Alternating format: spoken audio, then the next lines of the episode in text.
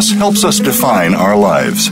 By allowing our grief to matter, we discover our own strengths and embrace our authentic selves. Welcome to Good Grief with your host, Cheryl Jones. Get ready to be inspired to create a deeper life, to make your time on earth much more meaningful. Now, here is Cheryl Jones. Hello, I'm your host, Cheryl Jones, and I want to welcome you to Good Grief, where we talk each week about the transformations that can come from loss.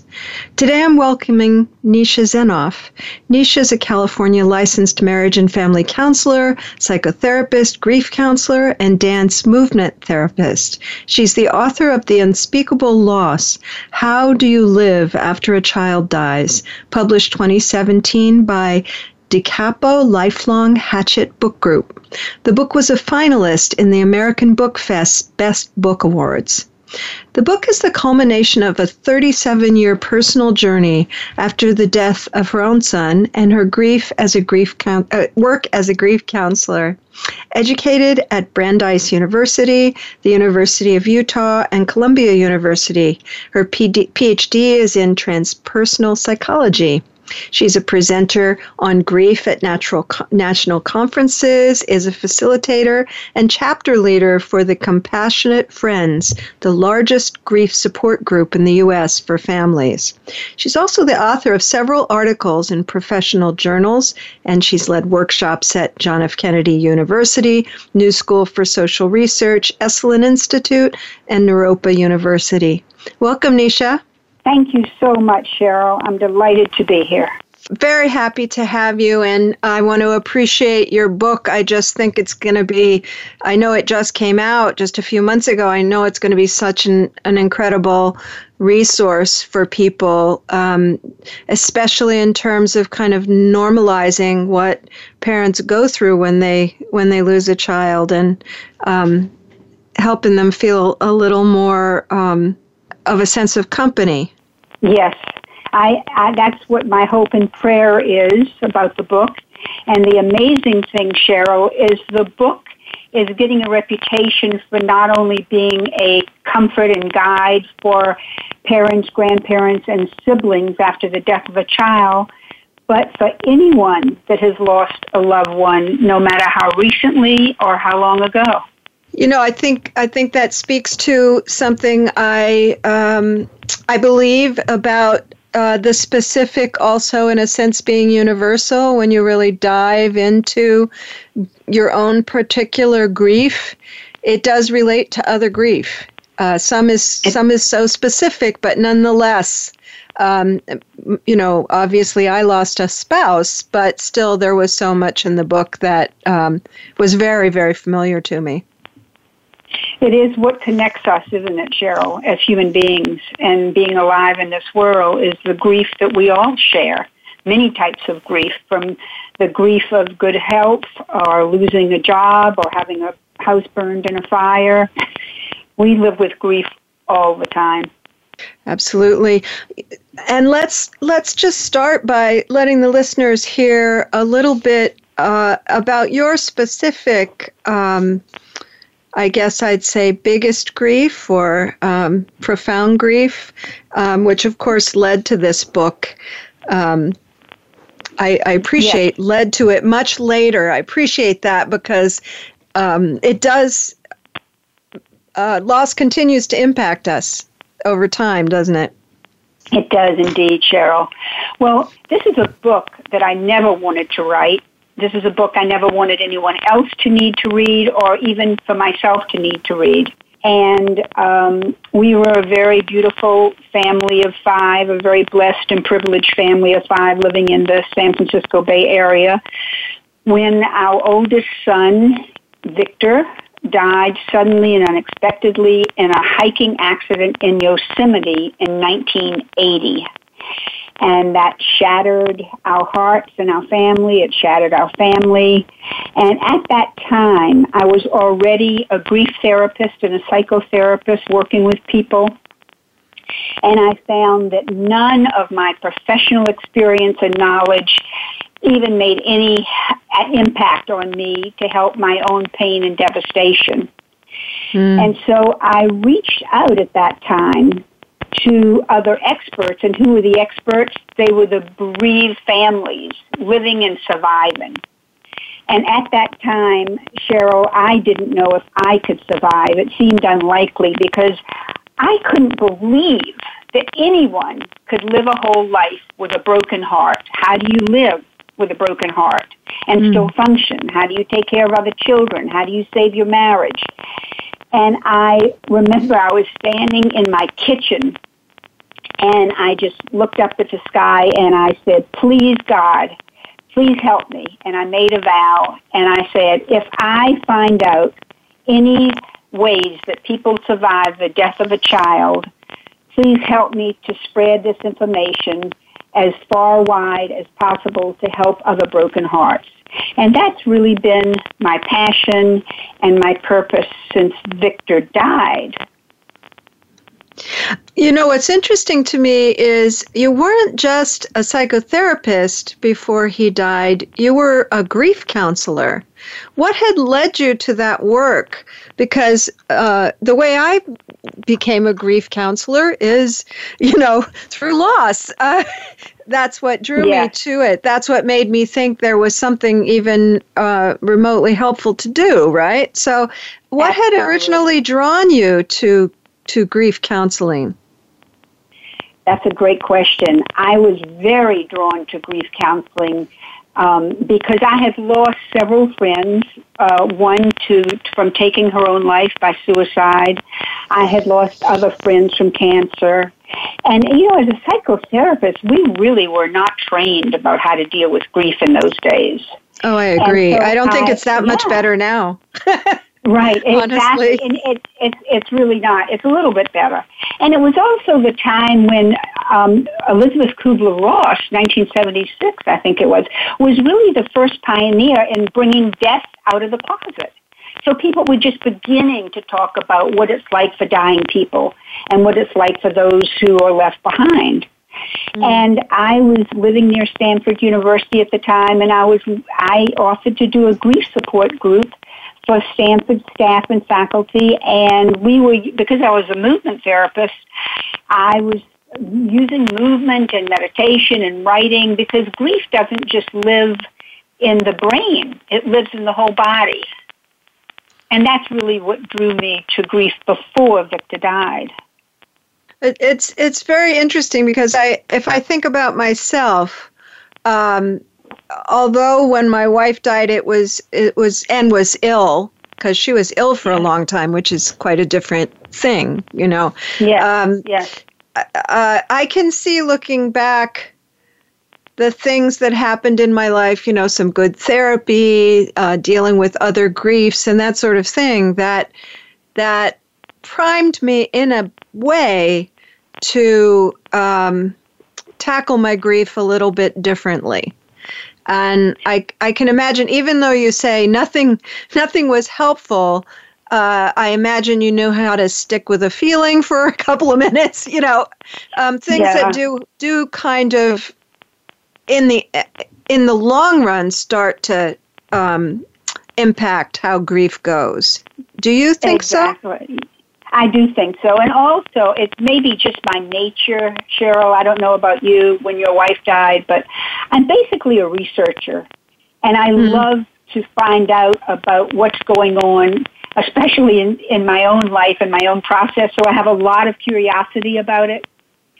And I think I remember um, when my children were born, I wanted to learn about birth, and I kept making notes and it was the same uh. thing with Victor's death. It was like, I want to know what it's like to survive for all the people in this world who survived the death of a child.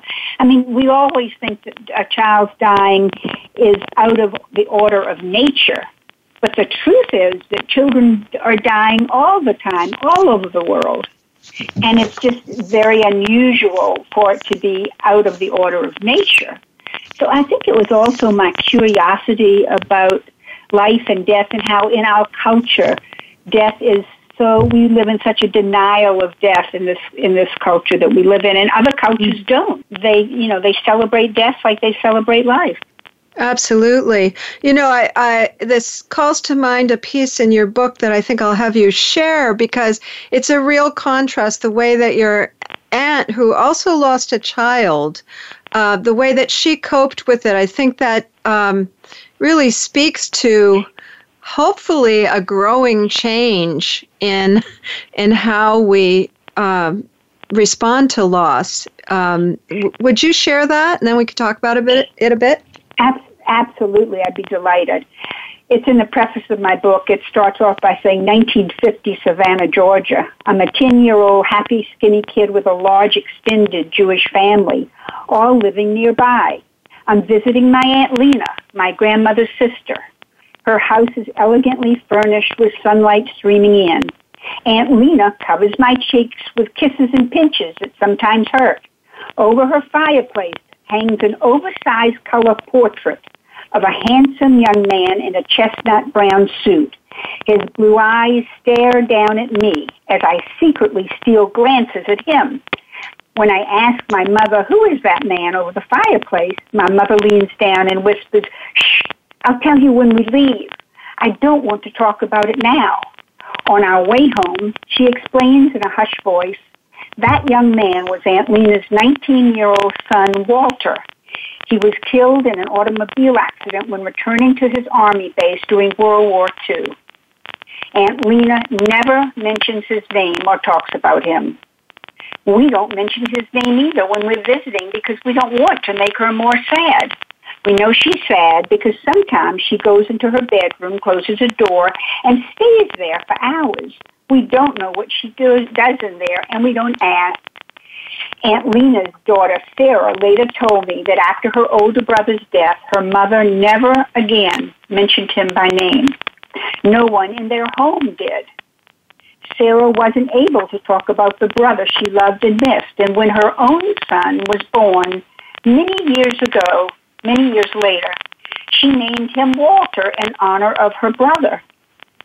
Sadly, Aunt Lena could never bring herself to call her grandson by his name, calling him by a nickname, Billy. I recently spoke with Walter, Aunt Lena's grandson, who is now 63 years old. He remembers the heavy silence that hung over Aunt Lena's house and the oddness of being called Billy. My uncle, he said, died and we could never talk about it. My grandmother was sort of numb. She never said a mean thing, but she was always very sad and we never saw her laugh. The whole family felt the absence of Aunt Lena's son expressed in a terrible silence and the unspoken reverberations of her grief. Walter's death in 1943 became the unspeakable loss in our family, creating a veil of secrecy, pain, and unresolved grief for three generations. You know, the thing I find so fascinating about that was that everyone knew not to speak of it. Everyone agreed not to speak of him. And yet his picture, his portrait, was right there. And exactly. so, of course, she had to have been thinking about him every time she passed the picture. Uh, you know, um, it's an, interesting because I know some people um, with that kind of view of loss hide everything, um, but she kept a, a huge picture out. Oh, it's time for our first break. Listeners, you can find links to my website and social media at the Good Grief page at Voice America, to like me on Facebook, follow me on Twitter, etc. And to find Nisha Zenoff and her book, go to unspeak, theunspeakableloss.com. Be back soon.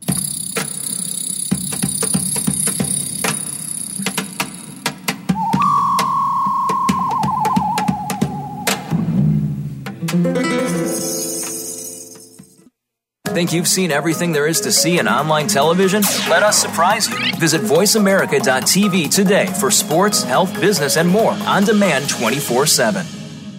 Today's woman faces a stressful world when it comes to staying healthy. We are bombarded by media messages with contradicting ideas about fitness and nutrition. We need to keep our diet, relationships, and stress in check. It's time to get the right message and have the most fun. Join hosts Andrea Beeman, Lisa Lutan, and Michelle Fennighaus for Healthy View Radio. It's health and happiness in one show every Thursday at noon Eastern Time and 9 a.m. Pacific Time on Voice America Health and Wellness. Relationship issues? Anxious? Parenting challenges? No more. Learn how to live your best life. Tune into Straight Talk with top psychotherapist, relationship, and anxiety expert Sandra Reisch. In this program, you'll learn how to transform your challenges into effective solutions, whether it's relationships, parenting, anxiety issues, or other life traps that you struggle with. Sandra will show you how to change them and how to live the life of your dreams. Listen every Thursday afternoon at 6 p.m. Eastern Time and 3 p.m. Pacific Time on the Voice America Health and Wellness Channel. There is a difference in health and wellness programs. There can be mainstream programs, and then there is something extra. That something extra is called Tips to Keep You Healthy, Happy, and Motivated with your host, Kristen Harper. If you want to hear some behind the scenes talk radio when it comes to health and wellness, the why as well as the how, be sure to tune in each week. This show will inspire you to be healthy and happy for life, as well as become the best version of yourself. Listen Tuesdays at 3 p.m. Pacific Time, 6 p.m. Eastern Time on Voice America Health and Wellness. Your life, your health, your network. You're listening to Voice America Health and Wellness.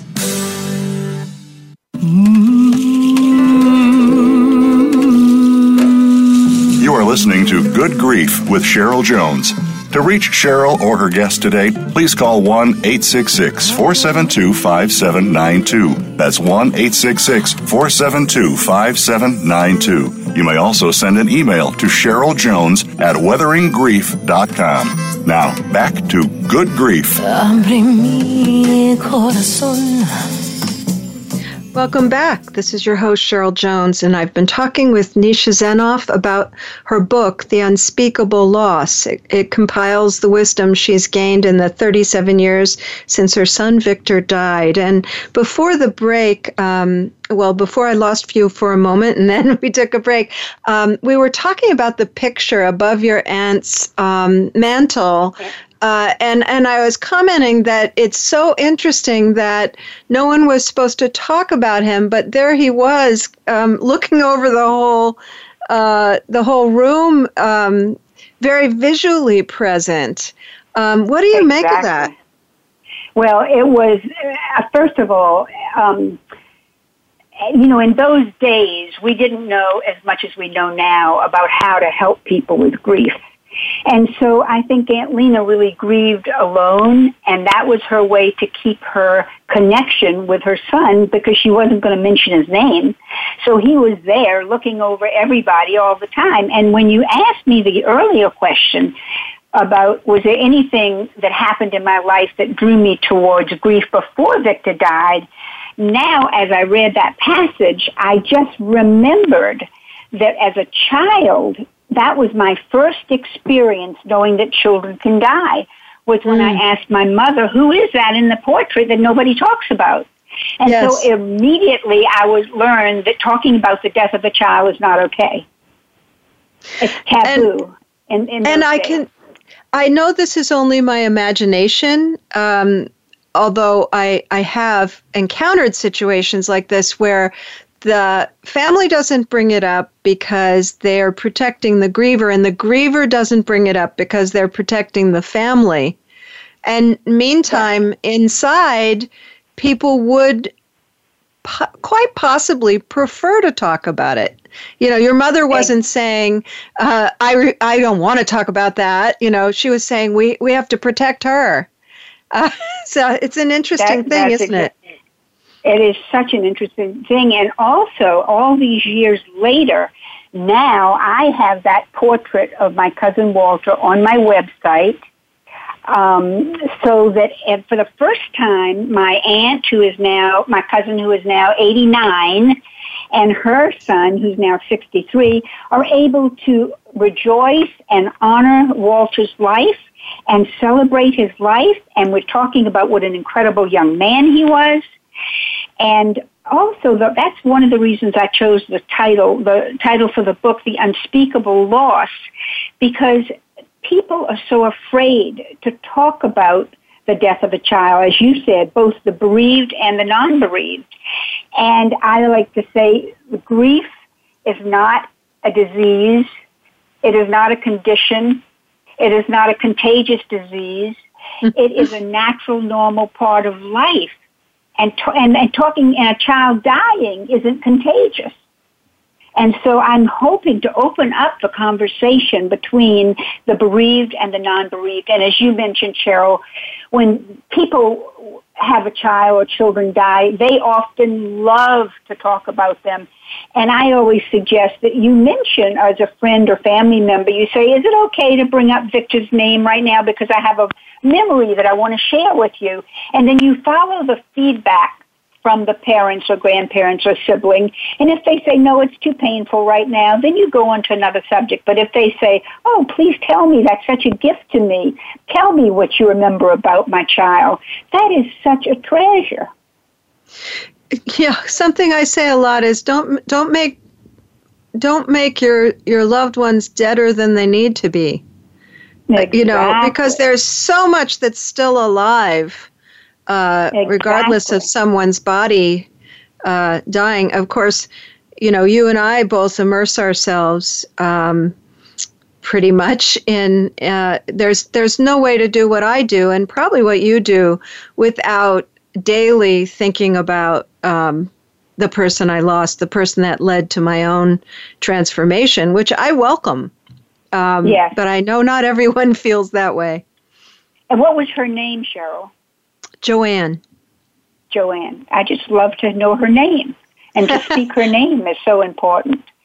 Yeah, and I, um, and to honor her her life and her preciousness and her love. And I say grief is about getting used to not having the physical presence of the one you love around. But we have the loving memories and the and the dreams, and so much of the person is still available to have and to be in relationship with. Well, and I would e- even say that um, there's an evolution. You know, she died in 1995. Mm-hmm. Um, so that's a pretty long time now. Uh, you know, but, um, and I would say that that relationship continues to evolve. It's not a static, mm-hmm. uh, uh not a static thing. So mm-hmm. you're you're changing the legacy of your family as well as influencing other people by speaking it. And um, in that regard, maybe you could share uh, the section of your book book just to say I appreciated that you would at the beginning of each chapter kind of tell your own story about the subject of that chapter and then quote people in these little sections. Uh, I, I, appreciated that because uh, it gave a lot of lot of different narrative to what you were talking about. But could you read the the section called "Am I Going Crazy?" Because of course that's such a primary question, isn't it? Yes, it is. And I would be delighted to. I, I want to just mention that the book format is in question and answer format, and it's structured so that people can read little uh, uh, sections that their brains can can handle. We don't want to have bereaved people get even more overwhelmed with with all the stories of other people.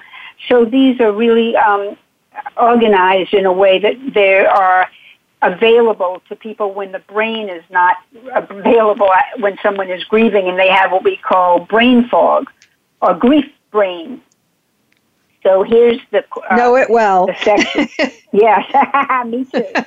okay, so the title is um, "Am I Going Crazy?" And there's a quote by a father named Richard, age 58, whose 19-year-old son Eric had died of an accidental overdose two months earlier.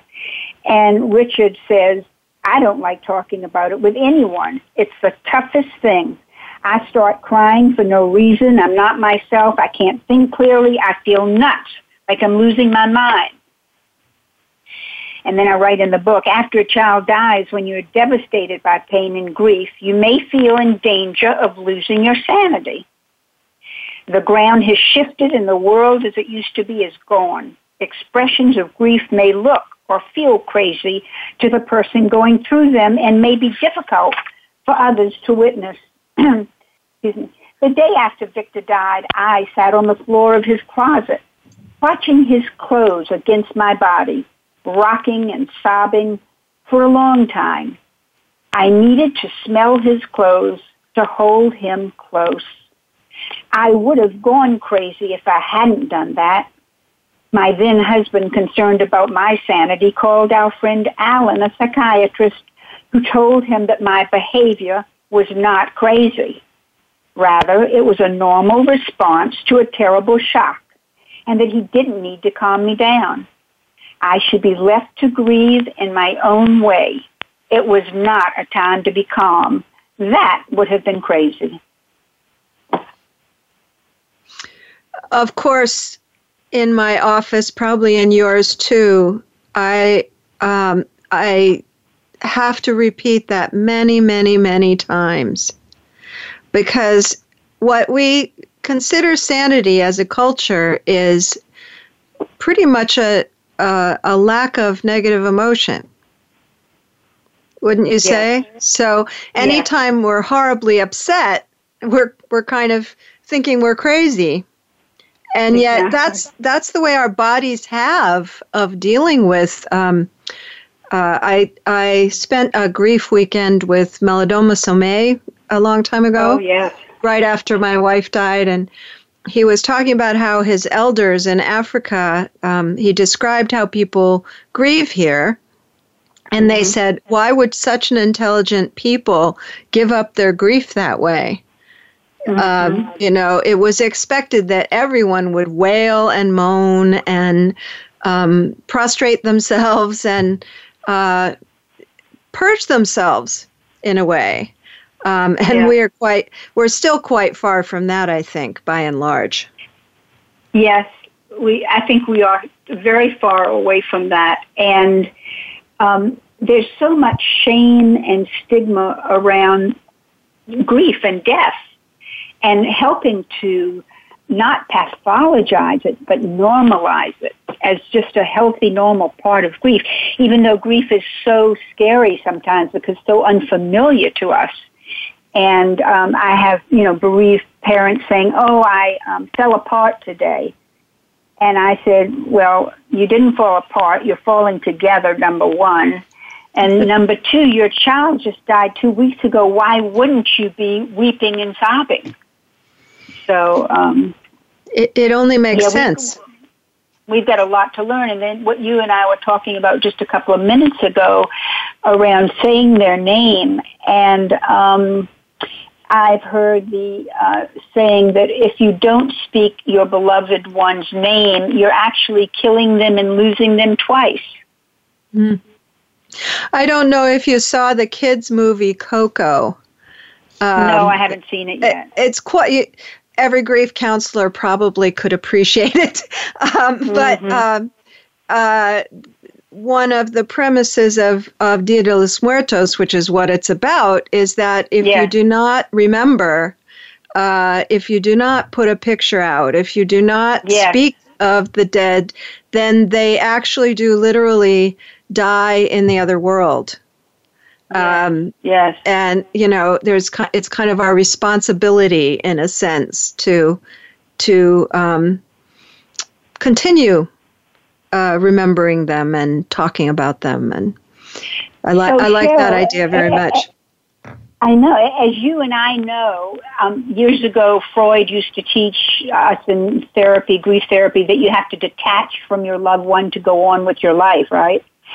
And we used to um, have to say goodbye. Say goodbye. I remember a therapist once threw a closure. pillow at me and said, "Yeah, closure, exactly." Closure.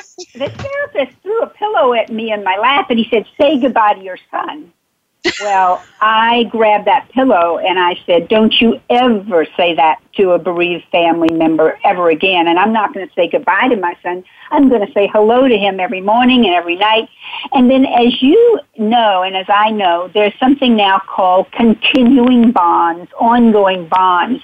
That the way to continue with your life moving forward and integrating the loss of your loved one is to have continuing bonds, to keep, like what we're saying, keep their name uh, uh, spoken, keep their pictures, their memories in whatever way nurtures your heart. I love the continuing bonds. Uh, it's a new understanding of grief.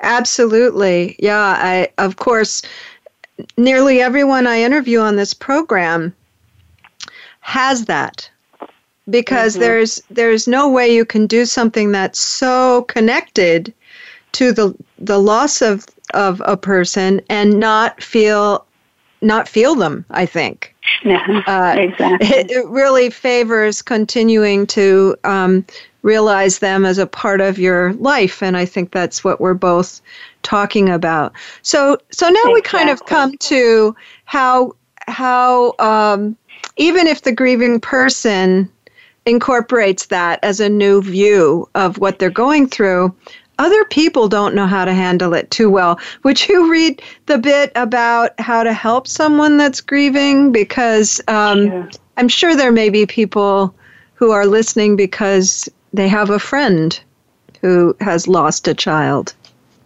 Yes, of course. I, I would be delighted to read. This is this is from Bubba, someone I interviewed in my book, whose 34 year old daughter had died suddenly and Bubba said to me, So you're writing a book? I hope you'll put something in there about things not to say.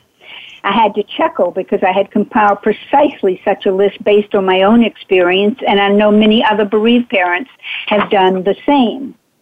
Bubba said, People have no idea what to say to someone who is grieving so deeply because they're afraid. They're afraid themselves. It's just the fact they call and say, you know, they call and say they care. And that to me is so important that they call. They don't know what to say if they have never been in this situation, especially the ones who have no idea. They have no idea how bad you're hurting. So Bubba's voice trailed off and then he said, there were seven things I wrote down at one time about what you should say or not say. He promised to email them to me and a few days later his list showed up on my computer. And here are Bubba's suggestions for what not to say and you probably know them yourself, and I'm sure your listeners are already thinking of these things in their own mind. so one of them is they are in a better place. I would just kill myself. You'll get over it. If my child died, I would die myself. Try not to think about it. I know how you must feel. You have other children, don't you?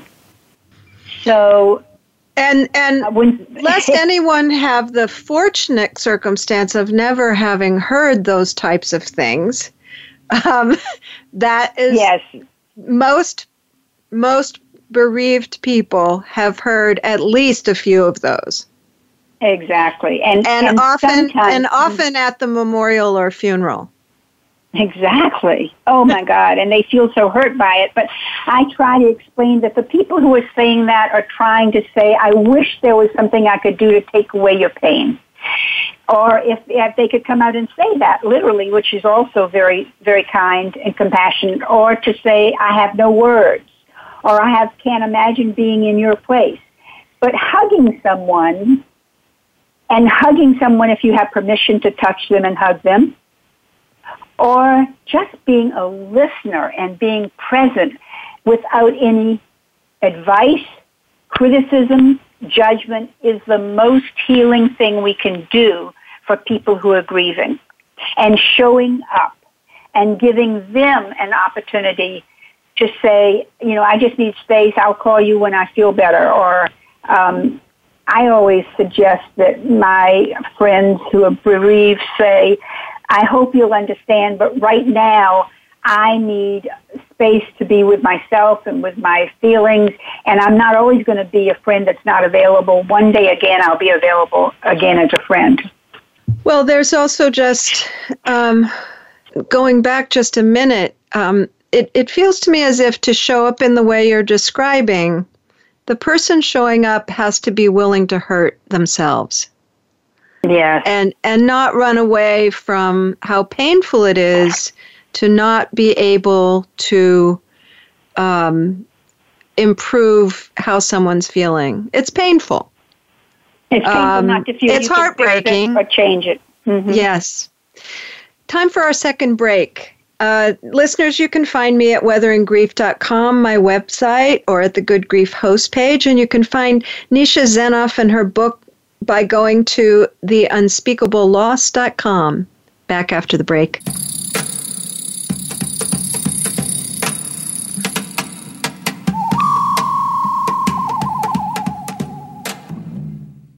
Become our friend on Facebook. Post your thoughts about our shows and network on our timeline. Visit facebook.com forward slash voice America.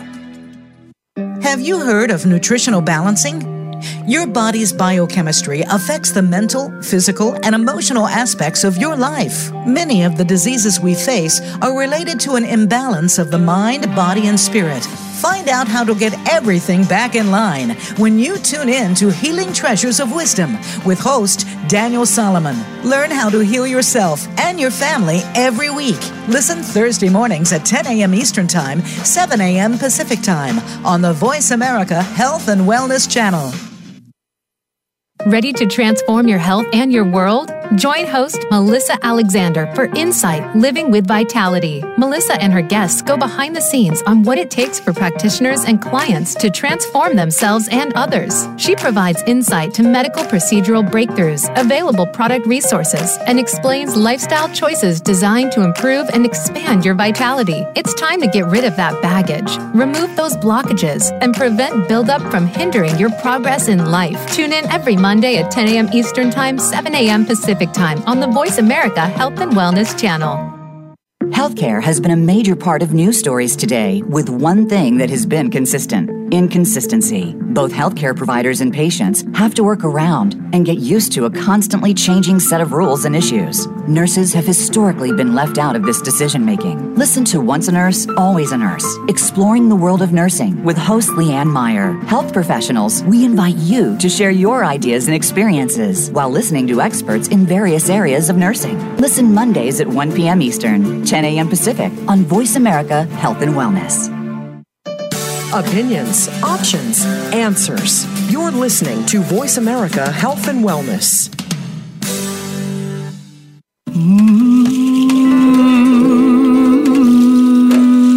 You are listening to Good Grief with Cheryl Jones.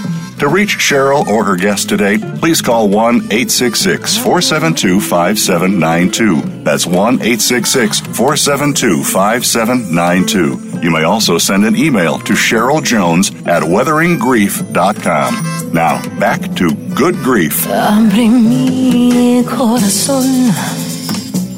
Welcome back to Good Grief. I've been talking with Nisha Zenoff about her book, The Unspeakable Loss. And I just wanted to mention, even before we go on, that it's available. Uh, it just came out a couple of months ago. It's a, available everywhere books are sold. And we were just talking during the break, uh, Nisha, that you you um, narrated an audible version, and it I, I couldn't believe it had never occurred to me how great that would be for people that are grieving. I I personally could only read memoir when, mm-hmm. yeah. when my wife died, and and that in uh, I either you know speed read an entire one or read a page at a time. You know, it's very mm-hmm. unpredictable. Mm-hmm. But I I think it I would have would have really um, um, loved being read to. You know, it's yes, like being I, read to. I, my brain couldn't read for a couple of months. Some, it's so individual, Cheryl. Some people gobble up everything they can possibly read, and other people can't read at all. So that's Absolutely. why I narrated the audio, and it's a very intimate way to listen to the book. Um, what I'd like to move towards is talking about. Um, I, I've become very, very uh, interested because I because like you, I'm curious about my own experiences.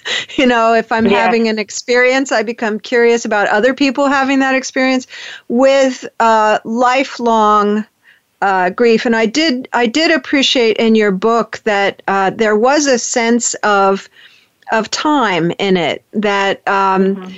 You spoke a little more than many authors do about um, impact way, way after the person has died.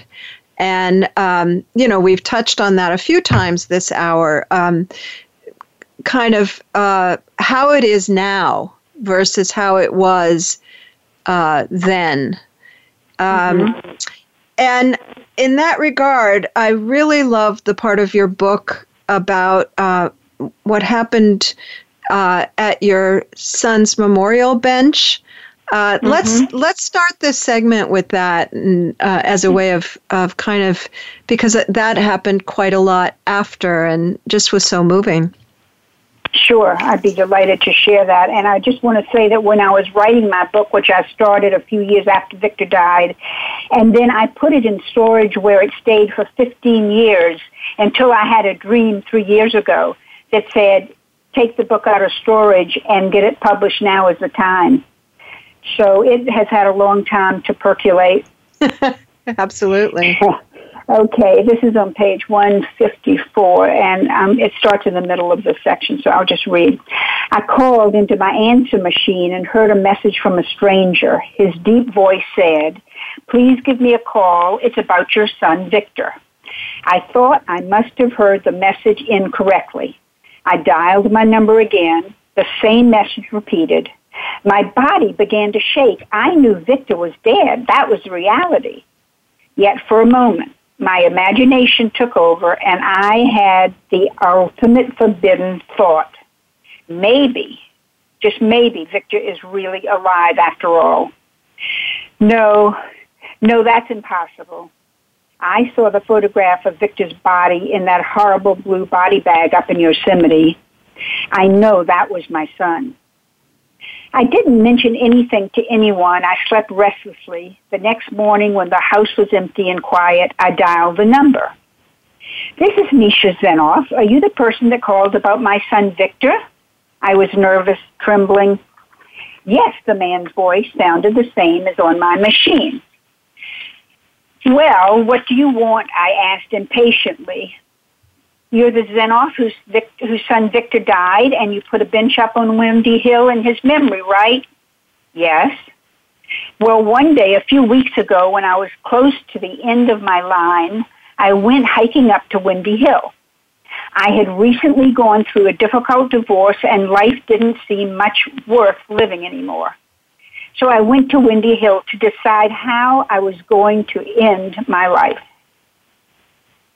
I always walk past that bench, he said.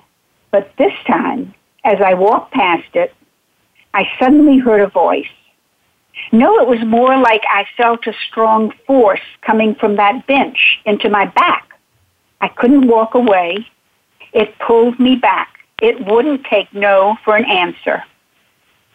Then out of that strong force came the most amazing, incredible, all-loving presence. I know it was your son, Victor. He was a huge presence, larger than anything I had ever experienced. All light and all love. He spoke to me and said, It is all about love. You never have to worry. Love is all there is. Then he told me to find his mother to find you and tell you that he knows you love him and that you are loved. That he loves you and that you are never alone. Never. There is nothing, absolutely nothing to ever fear. It is all okay and it is all about the everlasting all presence of love. The all presence of love that can never be destroyed. Then he said the force vanished as quickly as it appeared. But something changed in me in that moment. I continued walking past the bench this time all the way to the end of the path. I knew I would live my life. That bench, your son, that presence gave me my life back, and I want to thank you. Then he was quiet. I was in shock and wondered what I had just heard. I quietly thanked him for calling. That's that's just such an incredible experience to have. That was quite a long time after your son died. Yes, it was in it was in 1993, 13 years after Victor died. That and that I actually in, I actually ended up meeting him, Cheryl. I was doing a workshop in San Francisco on death and dying, and I asked if we could ever meet, and he came, and we shook hands. To have that kind of impact you know and there's and there's two parts of it there's what happened with him at the bench that's that's the huge thing but there's also his compelling um, drive to find you well he did uh, he said he had, he had tried to find me for months and months and months i couldn't believe it i couldn't believe it how did he even find you do you know I don't know. I know he was, I guess, I have no idea. I have no idea. He said he was calling everywhere, looking all over, and um, he saw my name on a workshop that I was giving, and that's incredible. how he found me. That's it incredible. Pretty, it's it is amazing, incredible, absolutely. Uh, one thing I was aware of towards the end of your book is just uh, I was remembering all of the experiences I I've had that relate to Joanne that uh, are pretty unexplainable. That's mm-hmm. a sort of unexplainable, you know, you, you can't use your usual, uh, or I can't use my usual um, uh, linear thinking to understand a thing like that. I just have to allow for mystery. Yes, I think people, a friend of mine um, who's a very linear thinker says, I love the part about the bench. It's so otherworldly. Indeed. So otherworldly. I know. And then I wanted to just mention that in the appendix in the back of the book, and it's also on a PDF in the um, record audio version, there's a whole section for family and friends wondering what to do and say. And I love that section because our friends and family are really our lifeline during the times when we can't support ourselves because we're so deep into grief. And the friends and families don't really know what to do and how to do it. And they really would like to learn. So in the book, we put some help, helpful hints on what to do and say. Well, and, and until we have, um, you know, grief training from preschool on, uh, everyone needs to learn that because, you know, in essence, we uh, we're all going to experience that in our with ourselves and with with friends. And I notice my own children are. Um, the ones who tend to call pretty quickly when someone uh, has a loss. Mm-hmm. And, mm-hmm. Um, you know, no big deal. They just call and say, "I'm I'm so sorry. I'm thinking about you." You know, simple things, but they're not mm-hmm. intimidated by it. Mm-hmm. Uh, That's right. It's become more part of their life, which is how it should it's be. their experience. They know what they what they valued also. Um, exactly. Well, I've been very blessed because my daughter and my son have included their brother, Victor, in raising their children. And the other day I was talking to one of my 10 grandchildren who's five and a half, and I was saying, So who are your uncles, um, Ruby, and, uh, and who are your aunts? And she says, Auntie Faye and Uncle Victor, the one who died. It's just that simple, isn't it? It um, is. It is. I have a couple myself. They're four and six, and um, my mother my mother died, and they um, they have an ongoing like when my daughter makes an apple pie, they talk about her. When she takes yeah. out the Christmas decorations that she got from my mom when she died, they talk about her. Oh, look, it's Gigi Ma's whatever. um, yes, uh, yes. I just, it's like water in the desert, you know, to hear mm-hmm. little kids exactly. so conversant. And it's so individual. That's why I really suggest and, and um, really support people to find out what means the most to them and what nurtures their heart and their love for their person who's died like if they are invited to a Thanksgiving dinner or, or Hanukkah or Christmas celebration or New Year's or birthday or Mother's Day, to go inside themselves, take some time to think, how do I want to honor this person that I love so much? Bring a candle, bring a memory, bring a picture, and open the conversation for others and surround yourself with people who can honor your love and your relationship with your yeah, with the person that has died. Absolutely. I know you mentioned in, in your book, uh, Allison Gilbert's book, Passed and Present. She has some great yes. ideas about how to honor how to honor yes, folks. Yes, she does. For sure. Yes, she does. She does a good job with that. So we're we're running out of time. Um, I hope people will go, you know, find your book and either listen to it or read it. And um, just thank you so much for being being here with me today. It's been a pleasure. Thank you so much, Cheryl, for helping people know about the unspeakable loss. How do you live after a child dies?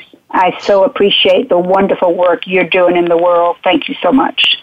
You're so welcome, and, and listeners, go. You can find the book at theunspeakableloss.com, uh, and of course at Amazon, Barnes and Noble, all of the booksellers uh, that we we all frequent. Uh, next week, I'll have Daniel Riz to talk about how his near death experience changed the course of his life and led him to use his talent as a filmmaker to make legacy films for other people.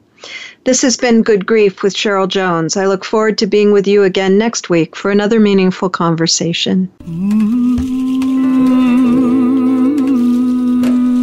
Thank you so much for joining us for Good Grief. Please come back next Wednesday at 5 p.m. Eastern Time, 2 p.m. Pacific Time for another edition featuring your host, Cheryl Jones, on the Voice America Health and Wellness Channel. Have a meaningful week.